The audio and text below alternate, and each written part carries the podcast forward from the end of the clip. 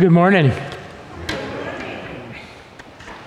I hope that you take to heart our brother Shay's um, encouragement to you to pray through this uh, pastoral search prayer gu- guide. I know that uh, this this sits right on my coffee table, right next to my my chair. that no one else is allowed to sit in. Um, and I each day when I read my Bible and pray, that's what I, I pray through this uh, one section each day. And uh, Deb and I have had the privilege of seeing what can happen when uh, a church really uh, seriously prays for a new pastor. And I mean, humbly, thoroughly, you know, honestly, uh, faithfully prays for a new pastor. In God's right time, He brings men who can deeply bless a church. And I know that's going to happen here. So I just want to, I didn't, I was going to ask Shay before I came up here, but, oh, there he is. Where are these found? Right out front here. Right out front. Just grab one. Just put it wherever you read your Bible, wherever you pray, and, and do that every day. I know the search committee uh, will appreciate it, and I will appreciate it, and the entire church will appreciate it. All right, if you have a Bible with you, go to uh, the eighth chapter of Hebrews, Hebrews chapter 8. This is where I left off two weeks ago, um, going through the book of Hebrews, and uh, we are going to be at the very, very tail end of chapter 7 today, and then through the rather short chapter, not short in meaning, but short in volume, chapter of Hebrews chapter 8, which has 13 verses. Hebrews chapter 8. Um, Father God, this word does not need improving at all. And uh, that's one thing we need to understand. We don't need to make it better. It is better. It's, it's your truth. It's been given to us through the inspiration of the Holy Spirit. And what I pray this morning, Lord, is that you would just um, talk to us in ways that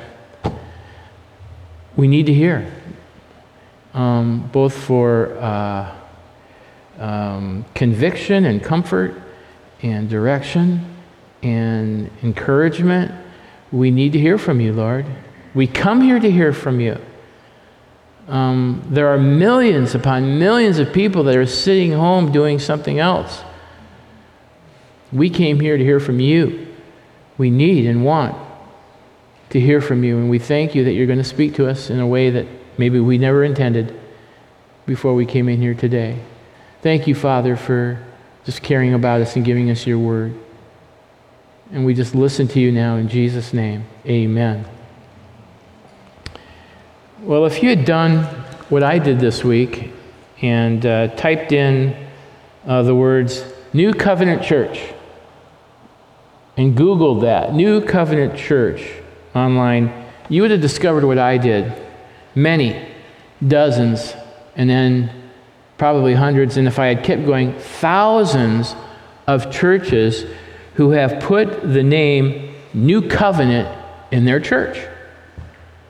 Anybody ever go to a church that had New Covenant in it? Okay, one individual back there. There are thousands of churches with the name New Covenant Church. I, I just, for just a few that I saw, there was uh, New Covenant Christian Church, New Covenant Community Church, New Covenant Bible Church, New Co- the best one here, New Covenant Baptist Church. I saw there. Seriously, I mean, there's all kinds of New Covenant churches. Why is that? Why do so many churches around in our country and around the world contain the name New Covenant in their church?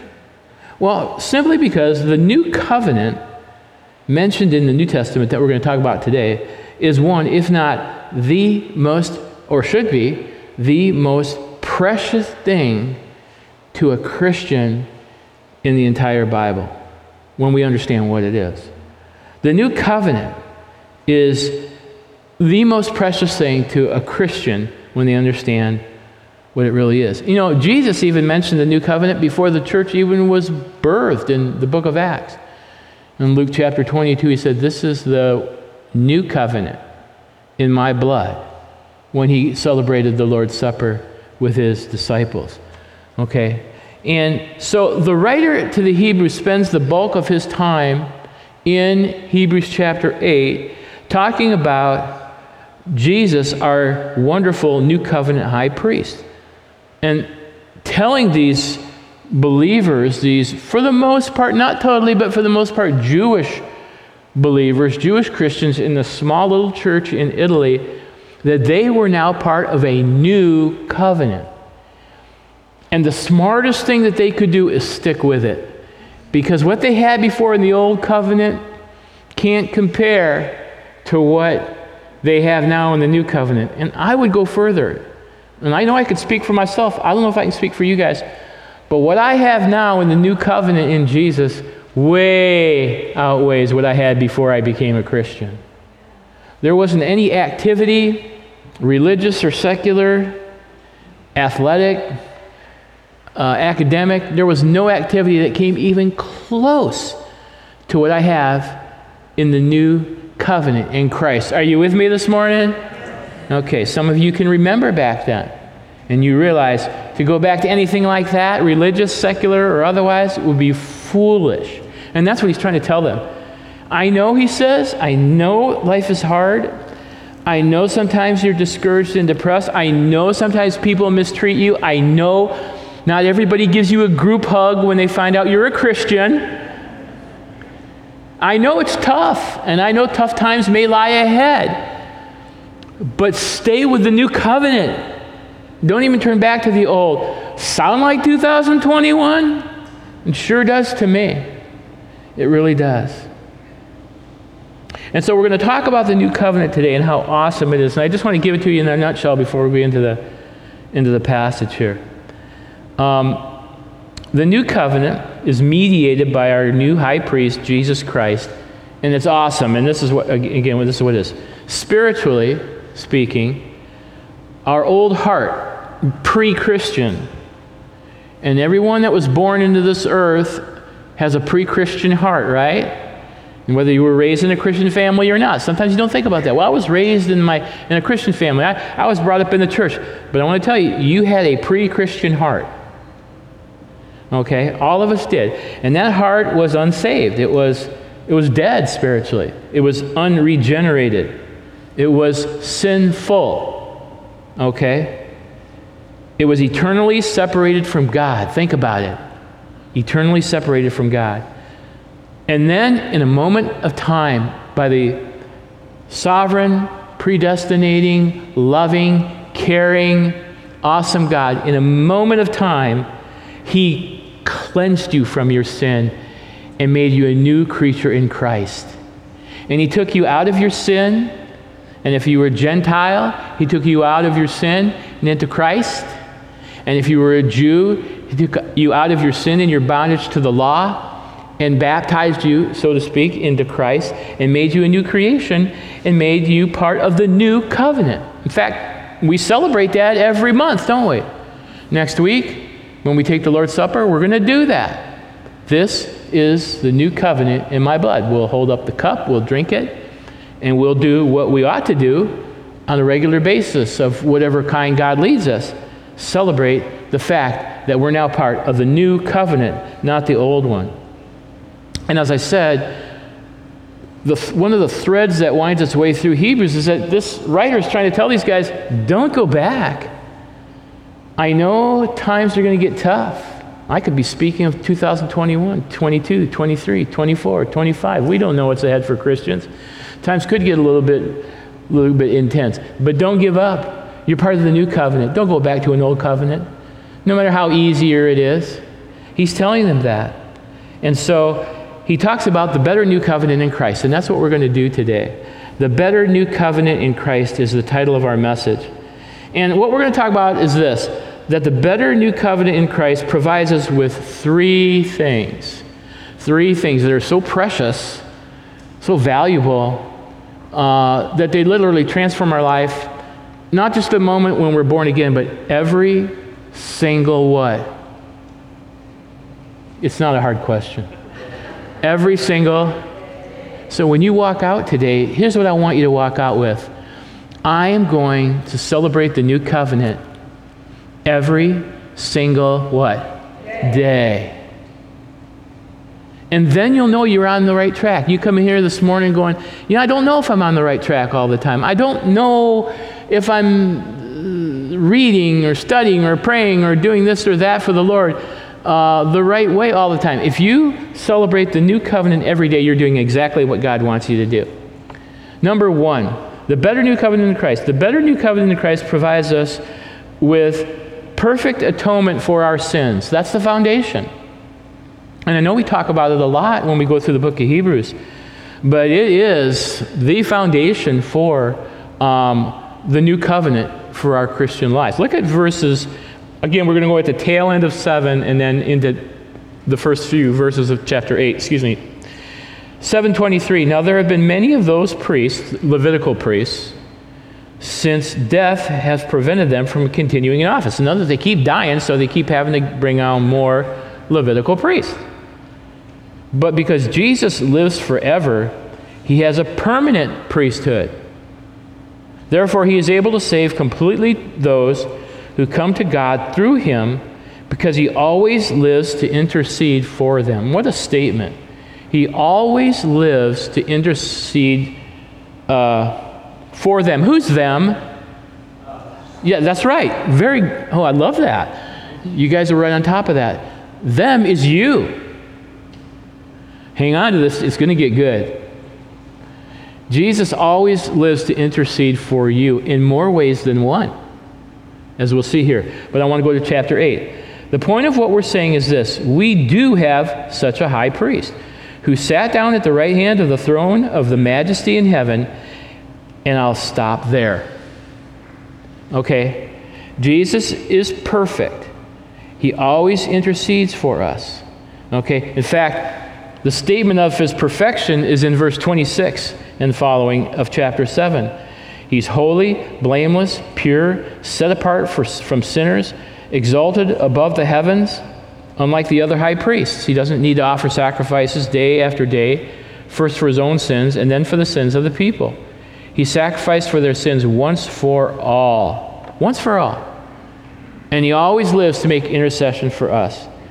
Now, what I want to concentrate on here is a statement in verse 1 of chapter 8. Because I did this at the very first message of Hebrews, and here it comes again. Jesus atoned for our sins, and it says that he rose from the dead, he ascended to the right hand of the Father, and here it is. He sat down at the right hand of the throne of the majesty in heaven. He sat down. He sat down at the right hand of God, the place of honor and glory and blessing. Now, sat down is significant, we've mentioned, because the Old Testament Levitical priests never sat down. They were always scurrying around making atonement for sins for people like you and me because we kept on sinning. But once Jesus did his perfect atonement, he sat down because it was done. It was finished. It was a done deal. I want to go back to Hebrews chapter 1 just quickly to look at that I had so much fun with this when we preached it to start the series. But it says, um, in these last days, he has spoken, verse 2 of chapter 1, he has spoken to us by his Son, whom he appointed heir of all things, and through whom he made the universe. God made the universe through Jesus Christ. Jesus Christ made the universe. The Son is the radiance of God's glory and the exact representation of his being. He's the visible representation of the visible God. He sustains all things by the power of His Word. He consists everything. And what did He do? He made purification for our sins, plural, past, present, and future. And then He sat down at the right hand of the majesty in heaven. That's what He meant when He said in John 19 30, It is finished. I'm sitting down. I'm done. It's over with. All the sin of all the people of all the world, past, present, and future, have been atoned for. And I'm sitting down. No three sweeter words could be said in the Bible. He sat down. You say, well, how come that's so sweet? Because when it comes to the sins of commission, the ones we commit, almost probably on a daily basis, or the ones we omit, sins of omission, we don't do what God tells us to do, the moment we, we just acknowledge that we've done that, Jesus says, I sat down. It's done. They're all atoned for. Okay? The first thing that you and I need to remember when we sin and fail, and when we face an accuser called Satan, is that Jesus sat down. That's the first thing we need to tell the devil. We need to say, we, he, he sat down. Go take a long walk off a short pier. You know, he sat down. Do you know what the only thing that we're supposed to do, and this is part of the new covenant, the only thing, well, pretty much the only thing that we're supposed to do when we sin or fail is just confess. We don't need to atone for our sin. 1 John 1 and 9, I've used it before, and I've used the Greek word in there before to confess. If we uh, confess our sins, he is faithful and just to forgive us our sins and to cleanse us from all unrighteousness. That word confess is a beautiful word that I love to talk about. Is the Greek word homologeo, to say the same thing. That's all that's what it means. It doesn't mean crawl on our knees on broken glass. It doesn't mean to, to flagellate ourselves with some kind of whip like they do in some countries to atone for their sins. It means, I did it. And that's where the period comes into the sentence. I did it. I did it. I did it. God, I'm sorry. I did it. And we don't go in there ca- with a cavalier, kind of casual attitude and go, yeah, well, I did it again. Uh, if you want to do that with God, go ahead. But God will, that's not honoring to God.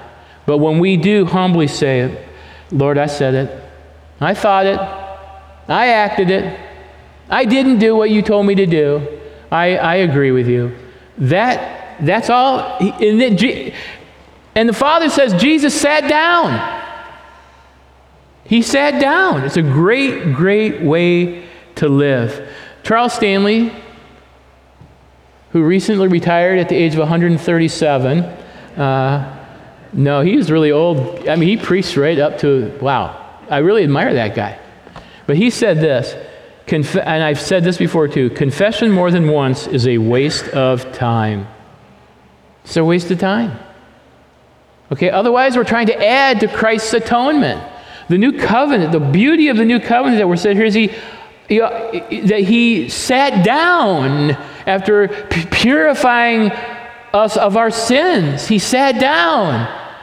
He sat down. And that's something we ought to think about every time we fail. Because guess who's going to swoop in and try to accuse us over and over again? There you go again. Satan himself and his minions that he assigns to us to riddle us with guilt and with our weaknesses. He sat down. It's a battle but it's a battle that we've won through Christ. Um, I read this, I don't know where I got this, but um, Satan, somebody says, Satan keeps trying to get us to pay for things that are already covered in the policy. He keeps trying to get us to pay for things that are already covered in the policy. I'm finding as I get older, now that I'm 50, that um, I'm finding, you know, you know I'm finding? This is just a personal observation that the, the, the older I get, the farther back Satan reaches. Do you ever find yourself thinking about things 10, 15, 20, 25, 30, 35, 40, 50, 60 years ago? And you think, why am I thinking about that? Why am I thinking about what happened back in 2014 or 1990s. Why am I thinking about those? That's long ago and far away because the enemy wants to keep you and I in bondage to the sins that Jesus already sat down for. I'm also finding that the, the, the older I get, the more picky he gets about the present. He just wants to bring up past failures and sins. The wonderful thing about the new covenant is, as we go into chapter 8 here, is that um, Jesus has atoned for all our sins. He's made a perfect atonement. Okay? The second th- thing the better uh, new covenant Christ provides for us is not just perfect atonement for our sins, but the better new covenant in Christ provides perpetual intercession for you and me from our perfect high priest. Now, going back to 7 uh, 25 again, it says, He is able to save completely those who come to God through him because he always lives to intercede for them. I, I don't think I'll ever get tired of saying that. Christ, the eternal Christ always lives to intercede for you and me. Always. That's the great thing about his priesthood uh, in comparison to the human Levitical priesthood. They kept dying and having to be replaced and offering temporary sacrifices. They could never sit down in the tabernacle. Jesus, being the eternal Son of God, made that um, atonement. He sat down. Sin is gone. All we need to do is agree. The next time we, and we will, you know, I mean, it's just the way we are till we go to be with the Lord. We'll say something in anger or in frustration, we'll be critical or, or, or, or be, you know, satirical. We, we, will our eyes will wander where they shouldn't, or our attitudes will go into the tank. We'll get snippy. We'll, we'll, we'll sin. We just say, as the Holy Spirit brings that to our attention, we say, I agree. Move on. Let's move on. Let's move on. That's what you're allowed to do. Why? Because you're a good, great person? No, because Christ sat down. Can I get an amen this morning? This is good stuff. Middle of July, you know. Okay, and then he makes perpetual intercession, not just perfect atonement. Now, there are two kinds of intercession that uh, Jesus makes for us, and I want to look at those uh, this morning. Um, first, though, look at verse 2 in chapter 8. He, I'm going to put he instead of who in there. That's, I think that's fairly legitimate. And he, Jesus, serves in the sanctuary, the true tabernacle set up by the Lord, not by man. Do you realize that right now, this is just, this is kind of gets, this is, gets wild. Jesus is, what's Jesus doing in heaven? A lot of times we think, well, he's on his throne on the right hand of the Father, kind of looking out at all the angels, you know controlling all the earth, moving history toward its appointed end. But you know what it says here? He's serving. And you know who he's serving? You and me. I look, I don't I only have a, a human tongue to talk about this. I it says here, he's serving in the sanctuary, Jesus is.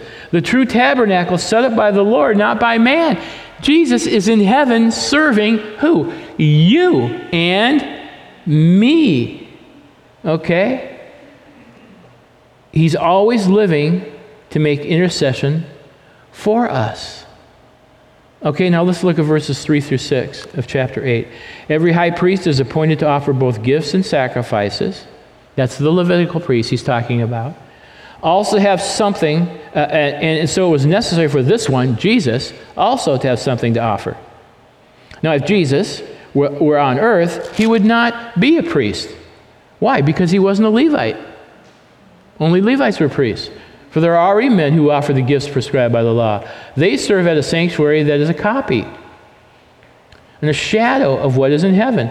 This is why Moses warned when he was about to build the tabernacle uh, see to it that you make everything according to the pattern shown you on the mountain. Now, that's when God showed Moses the pattern in Exodus 25 through 31 of the tabernacle that he wanted him to build. I don't know if he showed him a model or a picture or a vision. I really don't know. But he did, and that's what he patterned the tabernacle after. Okay? But then it says about Jesus, uh, but the ministry Jesus has received is as superior to theirs. And we'll stop there. And I know that's an awkward place to stop. But Jesus has a ministry in a heavenly temple, and that is to make intercession for you and me all the time. I just, and what kind of intercession? Well, let's talk about that. Well, first of all, atoning intercession. We've talked about his perfect atonement. But, guys, that perfect atonement just doesn't stop once he sits down. Amen. It doesn't stop. Yeah, he's, he's, he's a, but it's continual all throughout our lives. Okay, all throughout our lives, it's continual. 1 John 2 1 and 2. I've written these things to you that you may not sin, but if anyone does sin, we have one that goes to the Father in our defense Jesus Christ the righteous when he is the atoning sacrifice for our sins. Again, in time, human time, I can't articulate this, but when you or I spiritually stub our toe and sin, there Jesus is before the Father making intercession for us. Don't ask me to, but aren't, aren't we special? Seriously? You say, gee, I wonder if God thinks anything about me. I wonder if God considers me special. Well, every time you and I, you know, bomb, Jesus takes special time to, when we agree, to say, Well, Father, you see that I have covered that child with my blood at Calvary, and they've agreed. And the Father says, You know, you're right. We did make that agreement, didn't we? Moving on. Every single time. Every single time. Who wants to convince us that that doesn't even exist? The devil and his minions assigned to us want to convince us that that doesn't even exist. But am I preaching the word or not? Amen. Amen. I'm preaching the word. You got to argue with me, argue with this. He's in heaven, he's serving, and he's by serving, he's intercessing, and by intercessing, he's intercessing on the basis of his blood before the heavenly Father each time we, we, we blow it. We just need to agree. What a wonderful thing. He ever lives to make intercession for us. But he does it in another way that I mentioned two weeks ago, and I want to mention it today because, you know, has anybody ever read the same book of the Bible another time and seen brand new stuff? I did that. I do it all the time, but I did that recently, and I just want to share it with you. Jesus doesn't make perpetual intercession in terms of his atonement, but he makes perpetual intercession in terms of his prayers for us. And I, I mentioned that in Romans chapter 8, which I, I love, and I think we all love this when we're hurting. And it says, the Spirit, in the same way, Romans 8 26, the Spirit helps us in our weakness. We do not know what we ought to pray for, but the Spirit Himself intercedes for us with groans that words cannot express. And He who searches our hearts knows the mind of the Spirit because the Spirit intercedes for the saints in accordance with God's will.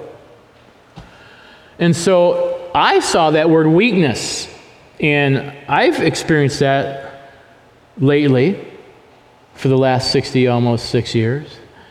And so have you. And you know Jesus prays for you wherever you're weak? If you're mentally weak or emotionally weak today, or physically weak or spiritually weak, we're told that the Spirit of God, who is in union with the Holy uh, Jesus, rather, very often uh, he's called the Spirit of Jesus. One God, three persons, co equal, co eternal, the Trinity, one separate. I mean, it's all there. And he is praying for having, he's praying for you apart from you.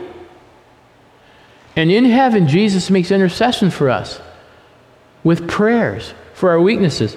He also prays for our unity in uh, John 17. I was reading uh, this week that Jesus says, Father, I pray for them, the church, that they would be one, that the world would see us as one. You don't want to be a person who harms the unity of a church because you're, you're going against what God's praying for. But this is the one that got me this week. And if you have a Bible with you, it goes up on the screen. I want you to go to Luke chapter 22. Luke chapter 22 and verse 31. You may recall this from your study of the Gospel of Luke. But look, notice what it says in Luke chapter 22. Remember this when Simon says his, his chest is puffed out? I'll never, never, I'll never bail out on you, Lord. Did they, all of those, they might. Peter had that disease. He had foot and mouth disease, didn't he? He really did. He just, he would and you got to admire Peter because he was a, he was an all go for it, you know, guy.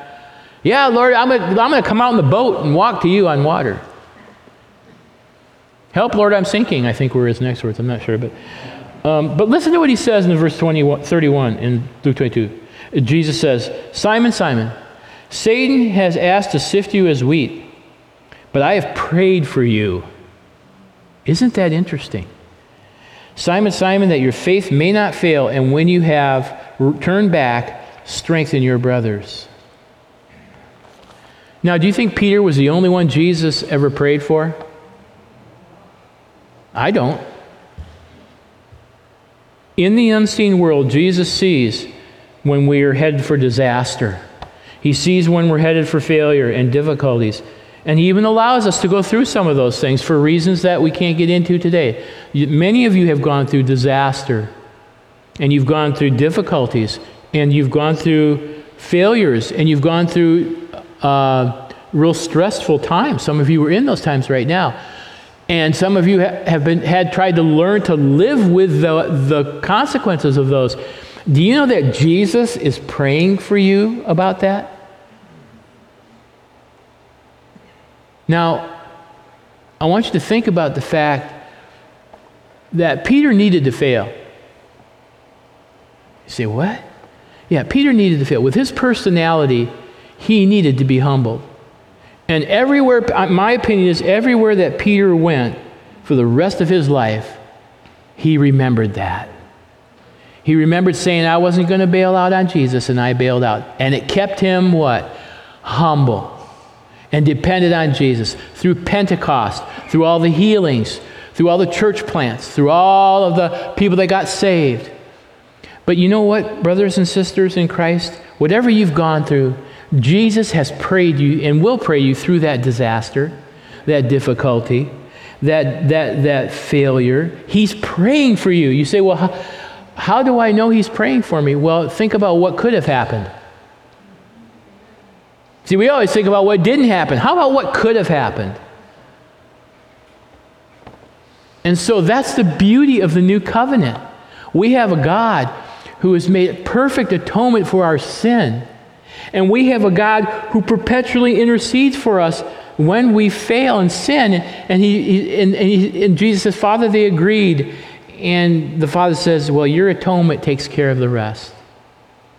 And then he, he, the second part of this wonderful new covenant is that he perpetually intercedes for our atonement and for and, and, and prayerfully intercedes for us in heaven. You know what I did this week? This is the strangest thing. I'm learning so many new things, I'm embarrassed, you know? I'm supposed to know it all by now, you know? And I asked Jesus Christ to pray for me. Isn't that strange? I mean, we're supposed to pray to Jesus, right? Well, what are you going to do? Well, I'm going to pray about it. I got to pray about it. I just, I need to pray. Well, and you're right. The Bible says pray about it. Be anxious for nothing, but in everything with prayer and petition and with thanksgiving, let your requests be made known to God, and the peace of God that passes all understanding will keep your hearts and minds through Christ Jesus. We're supposed to pray. But I think we can't have permission to say, Jesus, will you pray for me now? Will you pray to the. Just imagine what it'd be like to have Jesus pray for you in heaven, because that's where he's doing it. That's where he's interceding. That's where he's praying. I had this big, long passage in um, Revelation chapter 5, verses 6 through 14. I don't have time to read it. But it talks about the glory and the beauty and the thousands upon thousands and millions of angels and the elders and the, and the, the seraph and the cherubim and the, the glory of heaven and to know that there Jesus hears our prayers and prays for us. And in the earlier part of that passage, it says that he hears the prayers of the saints. Pretty amazing. That's what we get when we're part of the new covenant in verses 3 through 6, um, he says that there is a earthly co- uh, tabernacle but we get to share in the heavenly tabernacle. And by the way revelation 3.21 says we're going to join him there on his throne pretty soon in heaven which is awesome. So what's so great about can you imagine these jews going you know that, this is a pretty good deal. Why would i go back? Just because society doesn't like me anymore. My neighbors, they frown at me with disapproval because I'm one of those Jesus freaks. My friends at school, they, they kind of roll their eyes when they go by me because I'm not, I'm religious. I don't go out and party like they do. And, you, and, and, and that temptation to just say, well, you know what, I just rather, I'm tired of this, just disappears into thin air when you realize that because of this new covenant, okay, because of this, new covenant, we have perfect atonement. All we have to do is agree because Jesus sat down, no matter what, in a humble way, we do.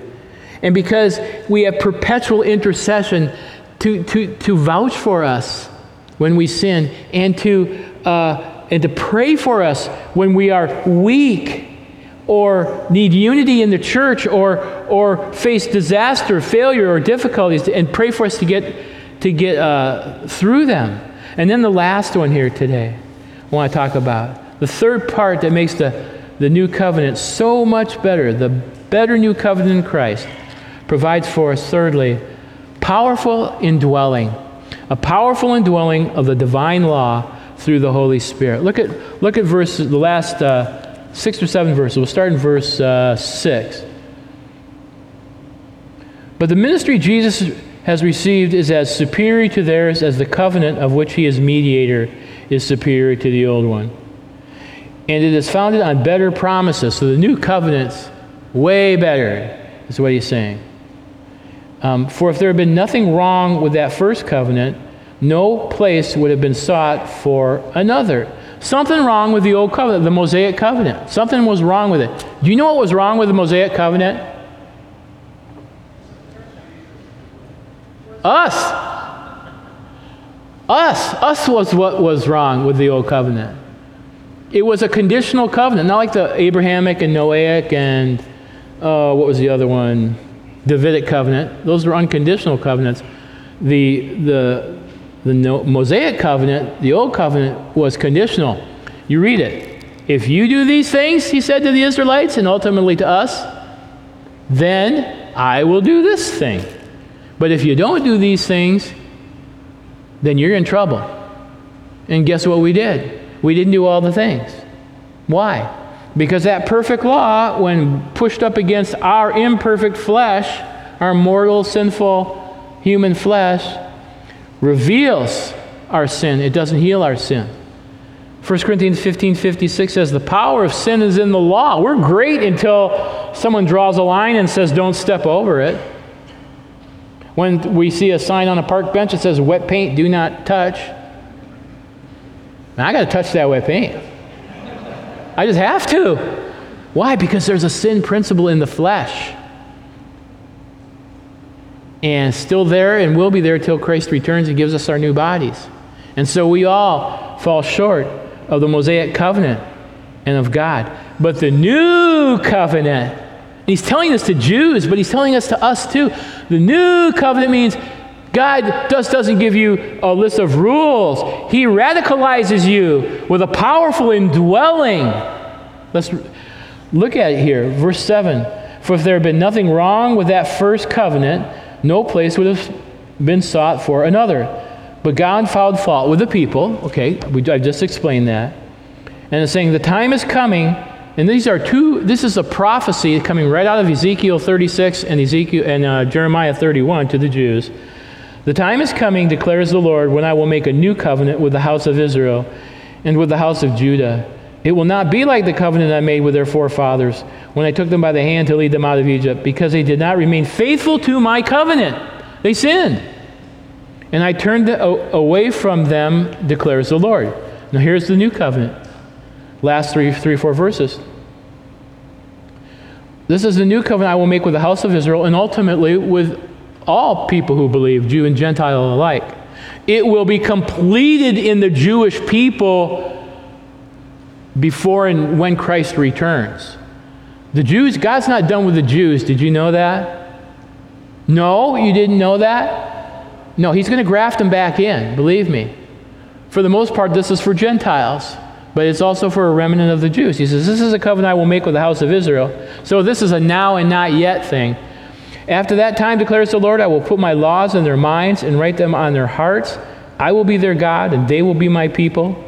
No longer will a man teach his neighbor or a man his brother, saying, know the Lord, because they will all know me, the least from the least of them to the greatest, for I will forgive their wickedness and will remember their sins no more. By calling this covenant new, he has made the first one, the Mosaic, old, Ten Commandment covenant, obsolete. And what is obsolete and aging will soon disappear. It's AD 70, technically, was when that temple was torn down by uh, the Emperor Titus. Okay, so I've talked about the problem of the Mosaic covenant. I've talked about the prophetical, it's in Ezekiel and Jeremiah. But why is it so powerful for these believing Jews? And why should they not leave it? And why should we not let anything in terms of society or our, our own personal problems or tragedies or difficulties cause us to bail out of the, our walk with God? Because it's so powerful. Several ways. Verse 10 says it's internal, not just external. Paul says in Romans 8 4, the law of the Spirit of life has set me free from that law of sin and death. It's not religion, okay? Christ is living in me. The law keeper came through, through the new covenant, the law keeper came to live inside of me. I have got the supreme, eternal, living law keeper living in my spirit. Christianity is Christ in and through me. It's awesome stuff. 2 Corinthians 3 3. What, did, what, did, what does Paul tell us? Just kind of a fascinating verse here. I'm going to skip back to that. 2 Corinthians 3 3. Does that happen to be upstairs on the up, up upstairs, up on the screen? Is that up there? 2 Corinthians 3 3, is it? You show that you are a letter from Christ, the result of our ministry, written not with ink, but with the Spirit of the living God, not on tablets of stone, but on tablets of human hearts. The Spirit of the living God has written on your heart the law of God through Jesus Christ. You walk around with the commandments of God in your heart because Jesus lives in your heart and He perfectly kept them. That's powerful. It's internal. And it's a high, second thing, it's a high level of relationship. Okay, he says, I will be their God, verse 10, and they will be my people. Not only will He put His law within their hearts and minds, I will be their God and they will be my people. I'll be a resident of their heart, a helper, teacher, comforter, friend. My wife was telling me, Debbie was telling me, she said, she says, I don't know if it was original with me or, or, um, or something I read, but she said, because we were talking about this, and she said, This is what I read, and I thought, I think you'd like this. And I said, Well, well tell me. And she said, in, this person said, In Christ, we have a forever backstage pass to God. In Christ, we have a forever backstage pass to God. Anybody here ever have a backstage pass to a concert? Nobody? One person? I never did. But man, I used to hear oh yeah, we had a backstage pass, man. We could say that all the time. Because we have access to eternal God all the time because of the new covenant. We're baptized into Christ. And we have a deep knowledge of him. Uh, he says in verse 11, because they will all know me from the least of them to the greatest. It's not a hierarchy or an elites up here and peons down here. We all have a, a, a, we all have the privilege of knowing God. I've been dis- I discovered Boy, time goes by when you're preaching so fast. I am almost done, but um, I was, I just, this is so cool because I've been, sometimes I get up in the middle of the night, I can't sleep, and there's been a guy on TV that preaches, teaches the Bible. And I thought, this guy is good. I really like him. He's, he's, just, he's a rancher in Oklahoma. And he looks every bit the rancher. Doesn't, I mean, he dresses, you know, just kind of like we do at Cedar, here at Cedar Home, casual. Never gone to Bible school never gone to seminary, preach, teaches through the Bible, and he's good. And I told Debbie, I'd rather have, I'd rather listen to this guy than those guys on TV with cotton candy hair and patent leather shoes, you know, and jumping around and talking about their huge cattle ranches and airplanes and literally. Yeah, you laugh, and it is tragically funny, but and all these, all of this social or, or, or uh, health and wealth, prosperity. God, I'd rather listen to this guy. Never had even a Bible. Nothing. None. He, you know how he learned the Bible? Yeah, he read it, and and he is so good. And I told Debbie, I'd like to be like that guy. He knows the Bible so much better than I do. And that's what it's saying here. It's saying, you know, it's not for a privileged few. You could get to know God. They'll know me from the least to the greatest. And then it says in verse 12 that offers, the new covenant offers us permanent forgiveness. Again, remember, always remember, remember, remember, remember. When you, the next time you, you know, you, maybe you don't live up to the, to the way you know the Lord wants you to. However, not into lists. I'll let the Holy Spirit do his job on you and me. Just remember, he sat down. Can you say it with me? He sat down. It's over. Just agree. Just agree. Don't do penance. Just agree. Okay? This is us. And, and this is why we're so privileged to be believers. And, and then uh, it goes, I want to conclude with a couple of statements here. Was that an applause when I said I'm going to conclude? I thought, I thought I heard somebody clap. Okay. Um, Kent Hughes, one of the commentators that I use, he really put this well, and it's just a couple sentences, but I thought, oh, this is really cool. He says, Now let us put it all together. Approaching on the wings of angels, we observed a superior priesthood. Jesus is seated at the right hand of the Father. The heartbeat of the universe pulses with radiant light on his emerald throne, beside the Father and the Spirit. He is surrounded closely by the four fiery living creatures and the thrones of the 24 elders. Around the crystal sea are myriads singing his praise, and yet there, seated amidst his glory, he, Jesus, serves us. Wow. He serves us as he prays for you and me. Can we believe it? We're in the new covenant. We're in the new covenant. And, and, and what we ought to do when we walk out today is to say, Dear Father, with all my heart, soul, mind, and strength, I'm going to live in the new covenant today and tomorrow and the next day. Okay? Not just, um, how would you say it? Not just religious rules, but in the new covenant, in the perfect atonement of Christ, the perpetual intercession of Christ, the powerful indwelling of Christ. That's how I'm going to live my Christian life. Not just a grocery list of behavioral systems and formulas, rules and regulations and rituals, but the new covenant in Christ. That's how I'm going to live. And that is so much better than anything the world can have to offer. Amen. It just so is.